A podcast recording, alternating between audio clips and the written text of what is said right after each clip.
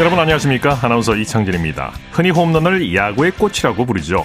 홈런 한 방이면 야구장은 금세 축제의 장이 되기도 하고요. 홈런으로 승패가 좌우되는 경우도 다반사죠. 메이저리그 샌디에고의 김하성 선수가 어제 이 오늘도 홈런을 터뜨리면서 팀 승리를 이끌었습니다. 빅리그에서 처음으로 두 경기 연속 홈런이고요. 특히 오늘 홈런은 메이저리그 진출 이후 최초의 1회 선두 타자 홈런이라 더 의미가 컸었습니다. 메이저리그 진출 3년 만에 처음인데요. 대승을 이끈 김하성 선수의 활약상 잠시 후 자세히 전해드립니다. 토요일 스포츠 스포츠 먼저 프로야구 소식으로 시작합니다. 스포츠홀의 윤세호 기자와 함께합니다. 안녕하세요. 네, 안녕하세요. 오늘 날씨가 많이 더웠는데 많은 팬들이 경기장을 찾으셨죠? 그렇습니다. 뭐 날씨만큼 야구장 열기도 굉장히 뜨거운 KBO 리그인데요. 오늘 LG와 롯데의 잠실구장 경기가 매진됐고요. SSG와 삼성의 인천 경기도 2만 명 이상의 관중이 예. 들어찼습니다. 어, 주말인 토요일을 맞아서 전구장 모두 관중 만 명 이상이 동원이 됐는데 그만큼 순위 경쟁도 치열하게 진행이 되고 있습니다. 네네. 먼저 오늘 가장 뜨거웠던 경기. 자, LG가 롯데에게 완승을 거뒀네요. 네, LG가 9대 1로 롯데를 꺾고 전날 1대 2 아쉬운 패배를 수력을 했습니다. 예. 1위 SSG와 1.5경기 차이로 2위를 유지한 LG인데요. 뭐 여러모로 경기 내용에 있어서 LG가 완승을 거둔 어, 오늘 경기였습니다. 네, LG 선발 플럿코 선수 위력적인 투구를 보여줬죠. 네, 플럿코 선수 오늘 6이닝 무실점으로 활약을 했고요. 그러면서 시즌 10번째 10승을 거뒀습니다. NC 페디 선수와 함께 다승 부문 공동 1위가 됐고요. 네. 평균 자책점은 1.66으로 안우진 선수에 이은 2위입니다. 올해 LG는 플럿코 선수가 등판한 경기에서 한 번도 지지 않았는데요. 염경엽 감독도 플럿코가 선발진 기둥다운 투구로 보여줬다. 10승을 축하한다라고 메시지를 전달했습니다. 예, LG는 투타 조화가 완벽하게 이루어졌어요. 그렇습니다. 특히 오늘 1군으로 올라온 손호영 선수 첫 타석인 2회 말에 어, 선제 3점 홈런을 터트리면서 결승타를 기록을 했고요. 그리고 뭐 리더 홍창기 선수가 4번 출루했고 문성주, 김민성, 문보경 선수도 멀티히트로 활약을 했습니다. 예. 어, 롯데가 상승세를 타다가 그 기세를 이어가지 못하고 무너지고 말았네요. 네, 어제 치열한 1점차 승부에서 극적인 역전승을 거두면서 다시 기세를 타는 게 아닌가 했던 롯데였는데요. 오늘은 3회의 선발 투수인 반즈를 교체하는 승부수도 펼쳤지만 다음 투수 한현희 선수가 뭐 아웃카운트 하나밖에 잡지 못하면서 실점했고요. 무엇보다 치명적인 1루 견제구 에러가 예. 실점으로 이어지면서 롯데에게 어 3회 롯데가 나름대로 승부를 걸었지만 그 승부수가 통하지 않으면서 승부의 추가 급히 LG 쪽으로 기울었습니다. 네. 자, 오늘 가장 늦게까지 진행된 SSG와 삼성의 경기는 어떻게 됐습니까? SSG가 삼성에 13대 10으로 승리했고요. 그러면서 다연승을 질주했습니다. 예, 양 팀이 혈투를 벌였죠. 그렇습니다. 사실 뭐 5회 초에 삼성이 5점을 뽑으면서 6대 1로 앞서갈 때까지만 해도 삼성이 연패를 끊는 게 아닌가 싶었는데 SSG가 6회 말에 6점을 뽑아서 역전을 했고요. 그리고 또 7회 말에 6점을 다시 더하면서 승기를 잡았습니다. 예. 마운드 대결, 화력 대결에서 삼성이 삼성을 압도한 SSG입니다. 네, 삼성은 5연패 수렁에 빠지고 말았네요. 그렇습니다. 아, 삼성이 프로야구 40년 역사상 한 번도 꼴찌를 한 적이 없어요. 예. 근데 현재 지금 지금 순위표에서 최하위거든요. 올 시즌에 좀 허약한 불펜진 그리고 잦은 야수 실책으로 어, 한 번에 와르르 무너지는 경기가 너무 많습니다. 예, 예. 지금 5연패 늪에 빠져 있는데 어쩌면 올해 처음으로 삼성이 최하위를 기록하는 시즌이 될지도 네, 모르겠습니다. 자, 고쪽에서는 키움이 두산을 꺾고 하루 만에 다시 5위를 탈환했네요. 네, 키움이 4대2로 두산에 승리 거뒀습니다. 승률 1, 2 차이로 두산을 따돌리면서 5위로 올라섰는데요. 예. 지난 4년 동안 에이스로 활약했지만 그 부상으로 인해서 팀을 떠나게 된 요키시 선수가 오늘 작별식을 했거든요. 오늘 요키시 선수의 이별 경기이기도 했는데 승리로 뜻깊게 장식을 했고 어, 두산은 오늘 키움에 지면서 6위로 내려앉았습니다. 네, 키움 선발 후라도 선수가 두산 타선을 압도했죠.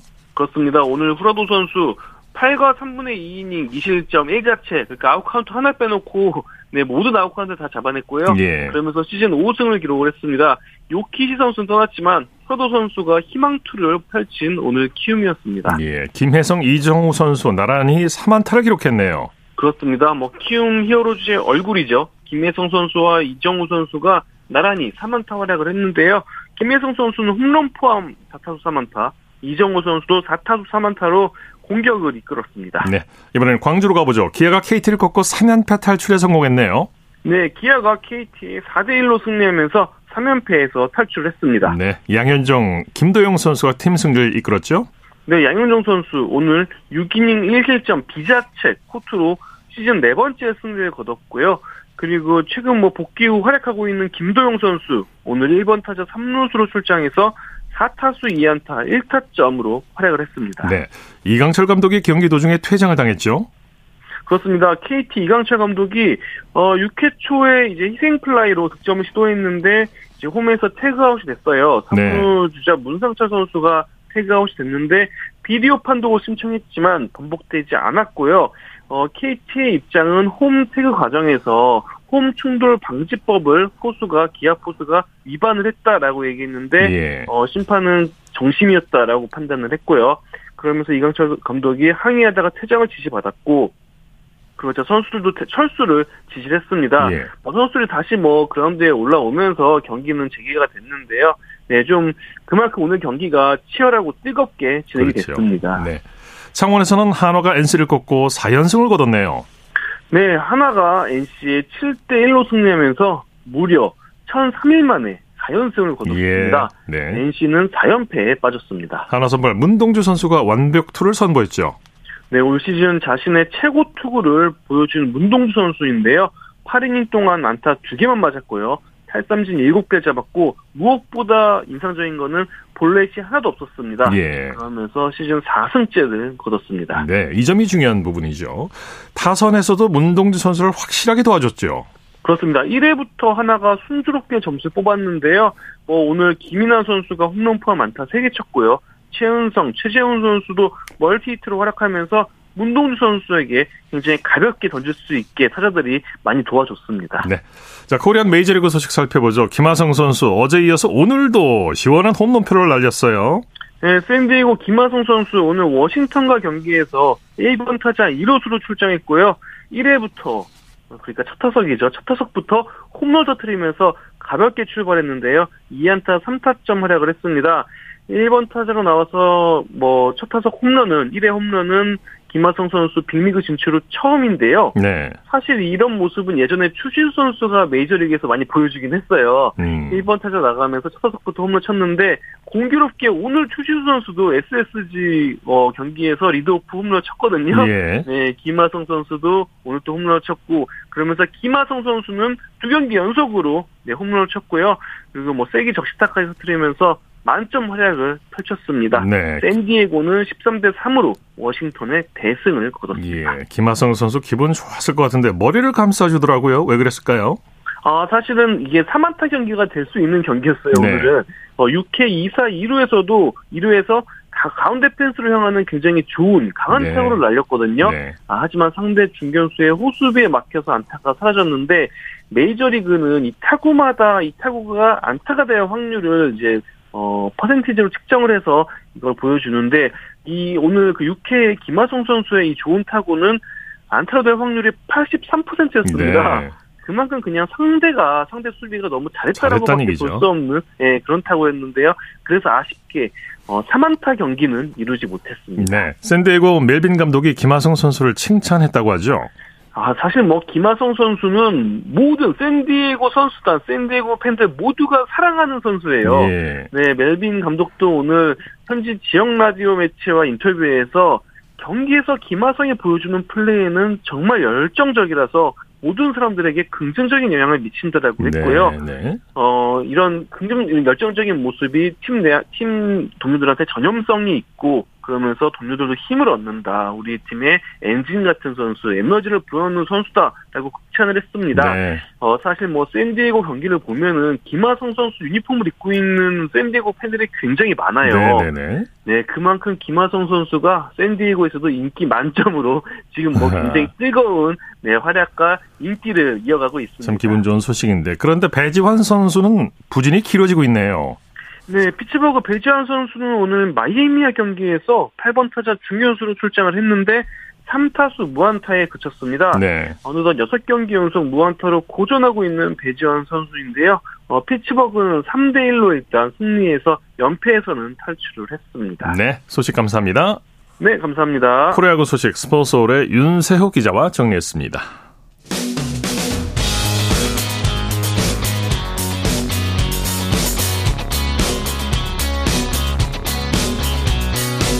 따뜻한 비판이 있습니다.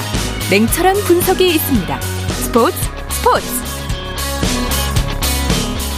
토요일 스포츠 스포츠 생방송으로 함께하고 계십니다. 9시 30분 지나고 있습니다. 이어서 프로축구 소식 전해드립니다. 중앙일보의 박린 기자와 함께합니다. 안녕하세요. 네, 안녕하세요. 자, 프로축구 슈퍼매치에서는 서울이 수원 삼성을 꺾었죠? 네, 서울이 원정에서 수원을 1대 0으로 제압을 했습니다. 네. 어, 서울은 그 슈퍼매치 2연승을 달리면서 승점 32점으로 3위에서 2위로 한 계단 올라선 반면에 어, 수원은 승점 9점에 그치면서 그 두 달 넘게 최하위에 머물고 있습니다. 네, 결승골이 경기 막판에 나왔죠? 네, 우선은 후반 9분에 그 수원 아코스티의 논스톱을 어, 서울 골키퍼 백종범 선수가 그 선방으로 막아내면서 위기를 넘겼고요. 네. 어, 말씀하신 대로 후반 41분에 어, 서울 오스마르의 롱패스를 받은 윌리안 선수가 개인기로 선수 2명을 따돌리고 결승골을 뽑아냈습니다. 네, 서울 황의조 선수는 오늘 경기가 K리그 고별전이 유력하죠? 네, 맞습니다. 우선은 지난 2월에 그리스 올림피아코스를 떠나서 어, 서울 유니폼을 입었고요. 예. 어, 그동안 4개월 동안 4골 2도움을 올렸고 그 풀타임을 뛴 오늘 경기를 끝으로 어, 단기 임대가 종료가 됐습니다. 예. 아, 일단 황의조 선수는 유럽 재도전 의사를 밝힌 상황인데요. 어, 다만 원 소속팀인 잉글랜드 노팅엄과 협상이 좀 원활하게 이루어지지 않을 경우에는 어, 서울에서 더 뛸 수 있다는 가능성은 좀 열어둔 상황입니다. 네. 자, 전북 이제 새- 최근에 새 사령탑을 선임했는데 오늘 광주를 상대했죠? 네, 전북은 그 지난 9일에 루마니아 출신 페트레스쿠 감독을 어, 선임을 했거든요. 예. 어, 뭐 선수 시절에 첼시에서 뛰었고 지도자로는 루마니아 클루지를 이끌었던 감독인데요. 오늘 광주 원정 경기에서 데뷔전을 치렀는데 어, 0대 2로 쓰라린 패배를 맛봤습니다. 예. 아, 전반 20분에는 광주 이순미 선수에게 백헤딩 선제골을 얻어맞았고요. 또 후반 추가 시간에는 이건희 선수에게 또 추가골까지 내주면서 어, 전북은 7위에 그친 반면에 또 광주는 최근 기세가 좋습니다. 3승 네. 3무를 달리면서 8위에서 5위까지 점프를 했습니다. 네. 선두 울산과 대구의 경기는 오후 7시 30분에 킥오프했죠? 네, 그 조금 전에 경기가 끝났는데요. 예. 울산이 홈에서 대구를 3대 1로 완파를 했습니다.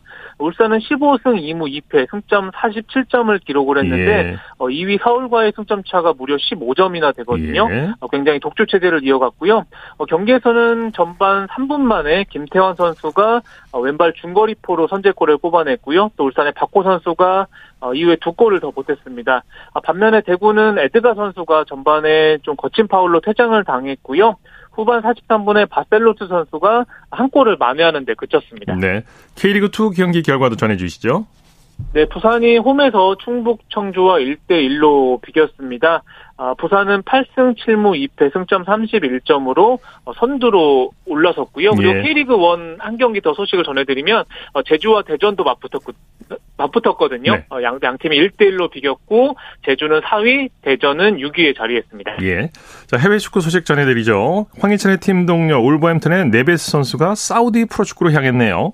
네, 맞습니다. 그 잉글랜드 울버햄튼의 그 포르투갈 출신 미드필더 후벵 네베스 선수가 어, 사우디 알힐랄로 이적을 했습니다. 네. 어, 이적료가 무려 784억 원에 달하는데요. 어, 울버햄튼 역대 구단 역사상 최고 이적료고요. 이 선수는 2017년에 울버햄튼 유니폼을 입고 또 프리미어리그 승격과 또 팀의 그 중위권 유지에 기여했던 선수입니다. 네. 요즘 사우디 프로축구가 축구 스타들을 끌어모으고 있어요.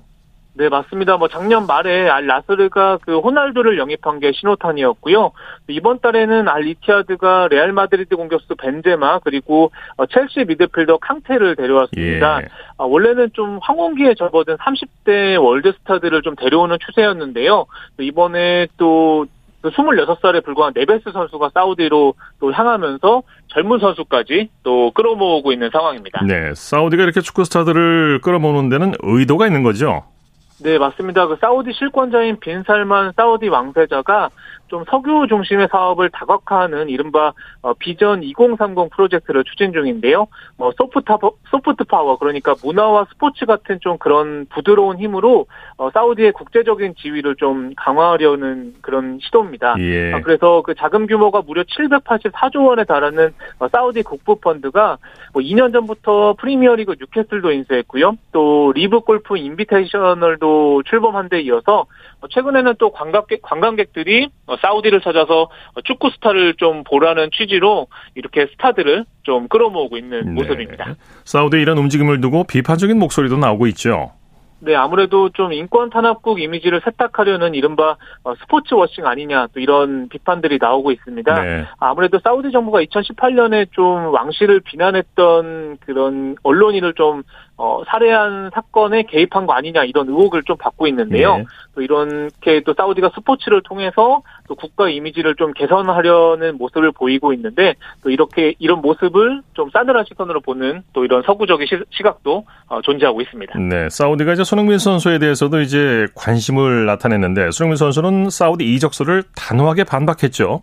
네, 그렇습니다. 우선은 뭐 사우디 알 이티하드가 손흥민 선수 영입을 위해서 4년간 몇 시즌 연봉 420억 원을 좀 제의를 했다고 예. 미국 ESPN이 보도를 했습니다. 어, 주중에 그 저도 대전에 다녀왔는데 엘살바도르와의 평가전이 있었거든요. 예. 어, 경기 후에 손흥민 선수가 좀 사우디 관련 질문을 받았는데 어, 본인이 그 아직 프리미어 리그에서 할 일이 많이 남아 있고 어, 지금은 돈보다는 축구의 자부심이 중요하다 또 이렇게 말을 하면서 어, 사우디 이적서를 또 일축을 했습니다. 네.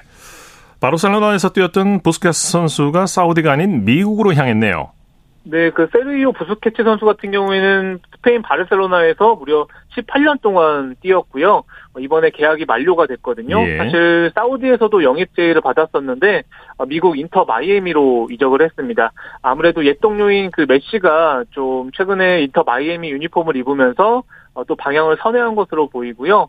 어, 또 다른 바르셀로나 출신 조르디 알바 선수도 마이애미행 가능성이 나오면서 또 그 바르셀로나 스타들이 또 미국에서 뛰는 모습을 좀 볼 수 있을 전망입니다. 네.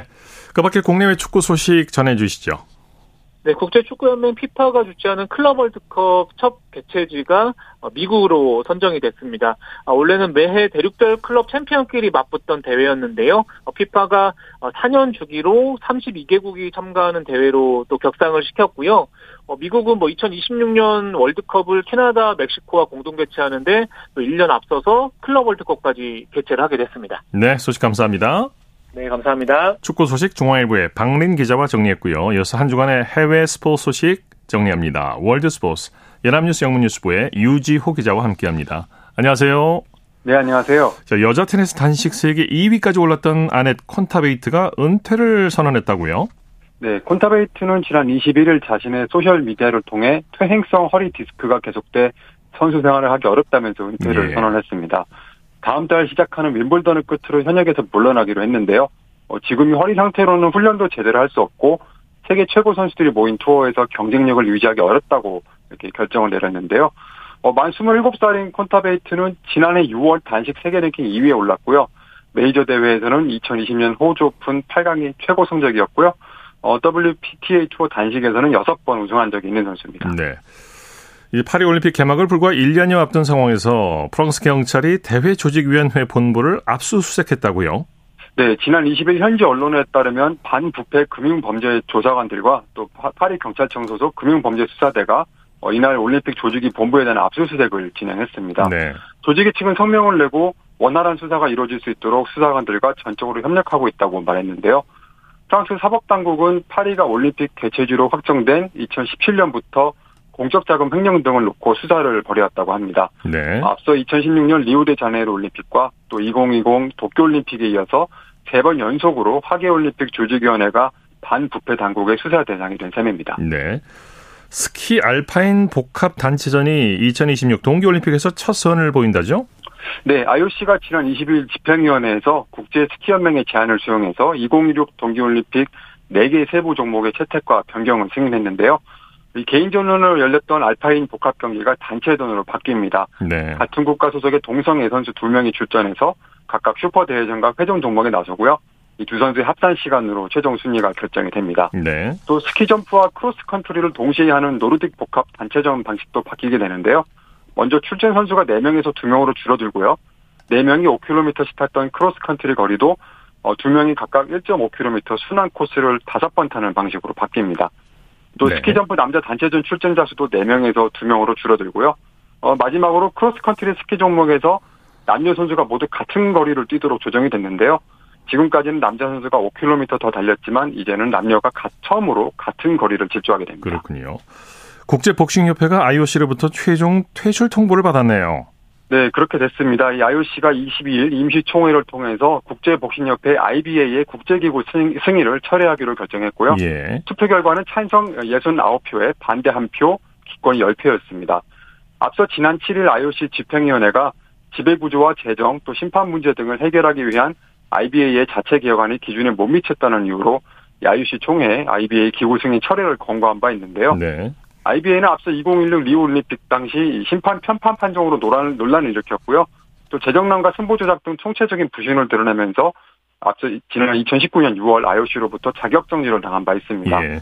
또 이후에는 내부 개혁 기준을 충족시키지 못했고요. 또 러시아의 우크라이나 침공 이후에는 러시아 한 회사를 후원사로 들이면서 문제가 더 복잡해졌습니다. 그렇군요. 이런 상황에서 복싱이 올림픽 정식 종목에서는 제외되지 않을 것으로 보인다고요? 네, 그렇습니다. 2021년 이 도쿄올림픽에 이어서 내년 파리올림픽 때도 일단은 IOC가 대회를 직접 운영하는 방식이 유지가 될 듯한데요. IOC는 복싱계의 문제는 이 선수들이 아닌 관계자들에게 있다고 거듭 밝혀왔습니다. 예. 어, 토마스 바흐 IOC 위원장 역시 어, 우리는 복싱을 가장 세계적인 스포츠 가운데 하나로 높게 평가한다고 말했고요. 또 복싱이 포용을 촉진하는 중요한 사회적 역할을 한다고 또 강조를 했는데요. 한편 이런 가운데 미국과 영국 등 서방 주요 복싱 강국은 세계 복싱 WB라는 새 단체를 설립했습니다. 네. IOC가 우크라이나에게 자국 선수들이 올림픽 종목별 예선에 참가할 수 있도록 해달라고 부탁했다고요? 네, 이 우크라이나가 자신들을 침공한 러시아와 또 이를 도운 벨라루스 출신 선수들이 나오는 모든 국제 스포츠 대회에 자국 선수들이 나서지 못하도록 하고 있는데요. 어, 이두 나라 출신 선수들은 일부 종목에선 출전 금지 처분을 받았지만 어, 테니스 등의 종목에서는 국기를 달지 않은 채 중립 소속으로 경기에 나설 수가 있습니다. 예. 또 IOC가 올해 초 러시아와 벨라루스 선수들이 중립 자격으로 경기에 뛸 수 있게 길을 열어주자 어, 우크라이나가 이에 반발해서 이런 출전 금지 처분을 내린 것인데요. 이를 두고 이 바흐 IOC 위원장은 IOC는 올림픽을 비롯한 국제대회에 나서는 우크라이나 선수들에 대한 지원을 아끼지 않겠다고 말했습니다. 이 네네. 러시아와 벨라루스 선수들이 올림픽에는 어떤 형태로 참가할지 여부나 또는 출전 자체가 허용될지 여부는 아직은 결정되지 않았습니다. 네, 소식 감사합니다. 네, 감사합니다. 월드스포츠 연합뉴스 영문뉴스부의 유지호 기자였습니다. 쳤다 하면 홈런이고 슛 그것이 바로 그것이 바로. 손에 잡힌 우승 트로피. 목에 걸린 그 배달. 너와 내가 하나 되는 그것이 바로 그것이 바로 그것이 바로. 꿈꾸던 스포츠. 꿈꾸던 스포츠. 꿈꾸던 스포츠. 토요일 스포츠 스포츠 생방송으로 함께하고 계십니다. 9시 43분 지나고 있습니다. 이어서 스포츠 스타들의 활약상을 살펴보는 스포츠를 빛낸 영웅들 시간입니다. 정수진 리포터와 함께합니다. 어서 오십시오. 네, 안녕하세요. 오늘도 지난 시간에 이어서 김은중 감독에 대한 얘기죠? 네, 김은중 감독이 2023 U20 축구 대표팀의 세계 4강을 이끌면서 이 지도자의 자질을 인정받았는데요. 네. 김은중 감독의 지도자 경력은 2014년에 이 대전에서 플레잉 코치부터 시작이 됐고요. 이후에는 벨기에의 AFC 튀비즈에서 코치로 활약했습니다. 예. 네. AFC 투비즈 지금 이름이 이제 로얄 유니온 투비즈 브레인 좀 긴데 벨기에 클럽 팀이죠? 네, 거기서도 이제 그렇습니다. 코치 경력을 또 쌓았네요. 네, 그때 김은중, 김은중은 KBS 프로그램 청춘 FC 헝거리 11에서 청춘 FC가 벨기에로 전지 훈련을 왔을 때 특별 코치로 합류하기도 했거든요. 네. 그때의 모습을 2015년 8월 8일 방송에서 들어보시죠. 야 오랜만이다. 어, 멀쩡하다. 어, 네가 알아서 내가 여기까지 왔어. 아, 네, 먼 데까지 오셨는데. 어? 야 마중 안 나왔더라. 아, 훈련이 있어가지고. 나도 바빴어. 너는 지금 여기서 뭐 계속 어, 뭐 위치가 뭐야 포지션이? 어, 일군이랑 일군, 계속 같이 있는 네, 거야? 일군 코치 이제 하는데. 그래 네가 와서 여기 원래 아무나 못 들어오는데 일단 면접을 널 보고 힘든 너도 운동 뭐 힘들게 하- 했지만 여기 애들도 굉장히 어려워가지고 네. 아 일단 내일부터 나오고 오늘은 첫날이니까 좀 쉬고 오자마자 시키면 좀 그렇잖아 옷도 뭐 가디건 입고 운동 갈수 없잖아 아, 시켜볼게요. 어떻게 가르치시나? TVG에서 지금 코치 생활하고 있고 너희들 좀 도와주려고 이렇게 왔어 그래서 앞으로 제가 있는 동안 여러분께 뭐 많은 도움이 될 수 있도록 언제든지 저한테 뭐 물어보셔도 되고 여러분들이 얻고자 하는 걸 도움을 줄 수 있도록 하겠습니다. 네. 네, 그 영상 초반에 안정환하고 이훈재하고 이렇게 셋이서 이야기하는 예. 모습이었습니다. 네네네. 이때가 2015년이었는데요. 그 다음 해인 2016, 2017 시즌 막판에 AFC TV즈의 레지트로아 감독이 경질되면서 감독 대행을 맡게 됐는데요. 어, 다행히 팀 분위기를 잘 만들어서 이 김은중 코치가 그러니까 감독 대행이 3부 리그 강등을 막았습니다. 그렇게 이제 해외에서 지도자 경력을 쌓은 후에 한국 대표팀에 이제 합력이 되죠. 네, U23 축구 대표팀에서 코치를 맡았고요. 2018 자카르타 팔렘방 아시안 게임 때도 코치를 맡으면서 금메달 획득하는 데 기여했습니다. 네.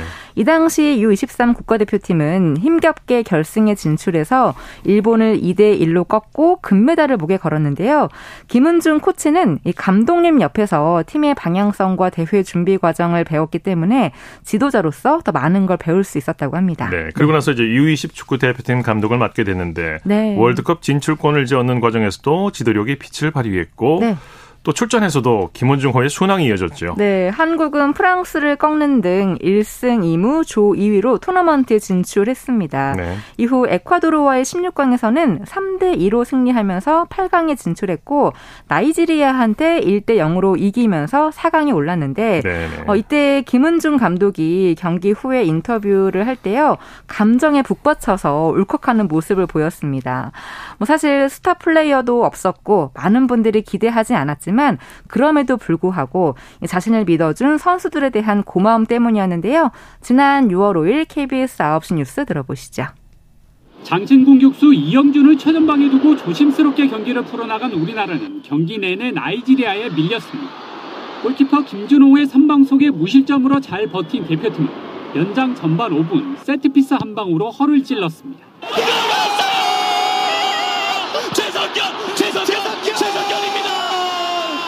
이 이승원 선수의 이 네 번째 어시스트, 일관성 있는 이 킥의 궤적이 우리 선수들과 화합을 이룹니다. 미리 약속한 듯 가까운 골대 쪽으로 이승원이 정확하게 킥을 올렸고 수비수 최석현이 날아올라 머리로 해결했습니다. 이승원이 코너킥을 올리고 최석현이 헤더로 결정 짓고 16강전에서 에콰도르를 물리쳤던 결승골 상황과 거의 판박이었습니다. 나이지리아의 마지막 반격을 뿌리친 우리나라는 1대 0으로 승리했고 4강 진출의 기쁨을 만끽했습니다. 대회 시작 전까진 아무도 주목하지 않았던 선수들을 원팀으로 만들어낸 김은중 감독은 감정이 북받쳐 올랐습니다. 좀 어려운 경기였는데 이 또한 이겨내준 우리 선수들 21명의 선수들에게 고맙다고 전하고 싶습니다. 명장 김은중 감독을 향해 신나게 물을 뿌려댄 선수들은 라커룸에서 춤을 추며 또 한 번 승리를 자축했습니다. 조별리그부터 3승 2무, 4강 진출팀 가운데 유일하게 무패 행진을 펼친 우리 선수들의 기세는 하늘을 찌를 듯합니다. 4년 전 선배들이 이룩한 준우승 신화 그 이상까지도 노려보고 있는 젊은 태극 전사들은 4강전에서 이탈리아와 대결합니다. KBS 뉴스 손기상입니다. 네. 이 월드컵 4강에 오르기까지 대표팀은 골키퍼 한 명을 빼고는 모두 한 번 이상 출전했는데요. 그만큼 모든 선수들이 주전처럼 활약을 한 겁니다. 예. 특히 김은중 감독은 어떤 선수가 경기장 안에 들어가든 일관되게 보여주는 이 수비 조직력을 만들었다는 평을 듣고 있죠. 네. 4강에서 아쉽게 이탈리아가 이탈리아에게 패했어요. 네, 극적으로 동점을 만들었지만 결승골을 내주면서 1대 2로 패했고요. 3, 4회전에서는 이스라엘을 만났는데 1대 3으로 패하면서 최종 순위 4위로 대회를 마쳤습니다. 예. 아름다운 도전의 여정은 이렇게 마무리가 됐고요. 뜨거운 환영을 받으면서 귀국을 했는데 어, 김은중 감독은 모든 공을 선수들에게 돌렸고 선수들의 행가래를 받으면서 훈훈한 모습을 보여주기도 했습니다. 네. 김은중 감독이 젊은 선수들의 잠재력을 참 잘 이끌어내는 능력이 있어요. 네, 그리고 꾸준함과 성실함을 강조하고 있습니다. 얼마 전에는 또 KBS 9시 뉴스에 출연을 해서 그동안의 소회를 털어놓았는데요. 어, 그 전에 7시 뉴스라인 W에서 또 주요 부분을 들을 수 있었거든요. 네. 지난 15일 방송 들어보시죠. 고생했던 거를 지금 좀 보상을 받게 되니까 저 입장으로서 되게 좀 선수들이 대견하고 감사할 뿐이죠. 조금만 하면은 더 결승까지 갈 수 있었는데 근데 어떻게 보면 좀 욕심이었던 것 같기도 하고 팀이 성과를 내는데 이른바 MG 선수들과의 호흡도 중요했다고 말했습니다.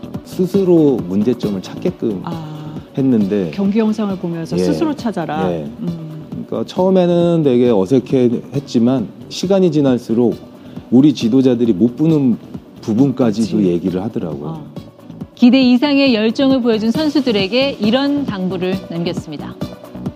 운동장에서만큼은 선수들에게 살아있으라는 그런 얘기를 많이 하거든요. 살아있어라? 네, 살아있다라는 거는 매 순간순간 좀 집중하면서, 음. 어, 다른 생각 없이 훈련에 몰두할 수 있는 만족하는 순간 또 내가 편해지는 순간 내리막을 걷고 있다라고 생각하면 된다. 네, 김은중 감독 그리고 미래의 우리 축구 주역들 앞으로도 응원하겠습니다. 네. 어, 김은중 감독은 이 선수들에게 끝이 아니라 시작이라고, 그러니까 지금 만족하지 말고 경쟁에서 많이 부딪히고 경험을 하라고 이야기했는데요. 예. 김은중 감독 스스로도 이 부족한 부분을 채우기 위해서 더 노력을 하고 있습니다. 예. 앞으로도 이 선수들이 더 발전하고 세계로 나아가는데 도움을 주는 그런 지도자가 되고 싶다고 하는데요. 앞으로의 행보도 기대해 보겠습니다. 네. 네. 스포츠를 빛낸 영웅들 정수진 리포터와 함께했습니다. 수고했습니다. 네, 고맙습니다.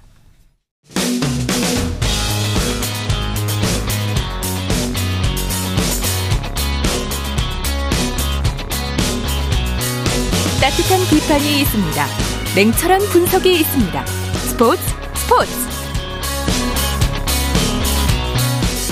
이어서 다양한 종목의 스포츠 소식을 전해드리는 스포츠 와이드 시간입니다. 이혜리 리포터와 함께합니다. 어서 오십시오. 안녕하세요. 오늘 양궁 얘기로 시작해볼까요? 네, 항저우 아시안게임 양궁 국가대표 선발전을 1위로 통과하면서 제2의 안산으로 불린 여자 국가대표 궁사 임시현이 양궁 월드컵 3차 대회에서 2관왕에 올랐습니다. 예.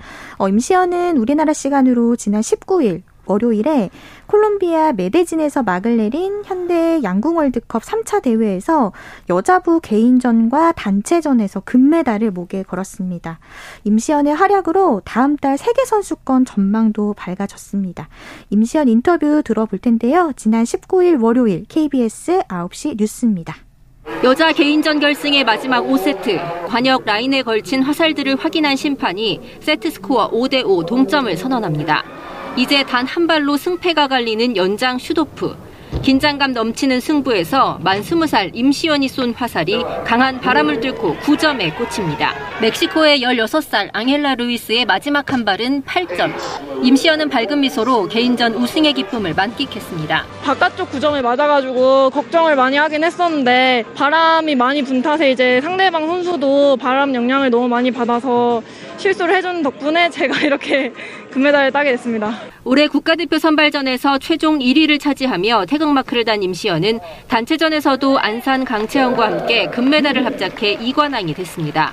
시상식에서 펼친 작은 세리머니에 아직은 수줍어하고 인터뷰도 어색한 20살 막내지만 단체전 마지막 공사로 나설 만큼 경기에서는 강심장을 자랑합니다. 다음 달 베를린에서 열리는 세계 선수권을 앞두고 월드컵 두 개 대회 연속 2관왕을 달성한 만큼 자신감도 충전했습니다. 상하 이에서부터 메데진까지 너무 많은 경험들을 해가지고 많이 배웠고요.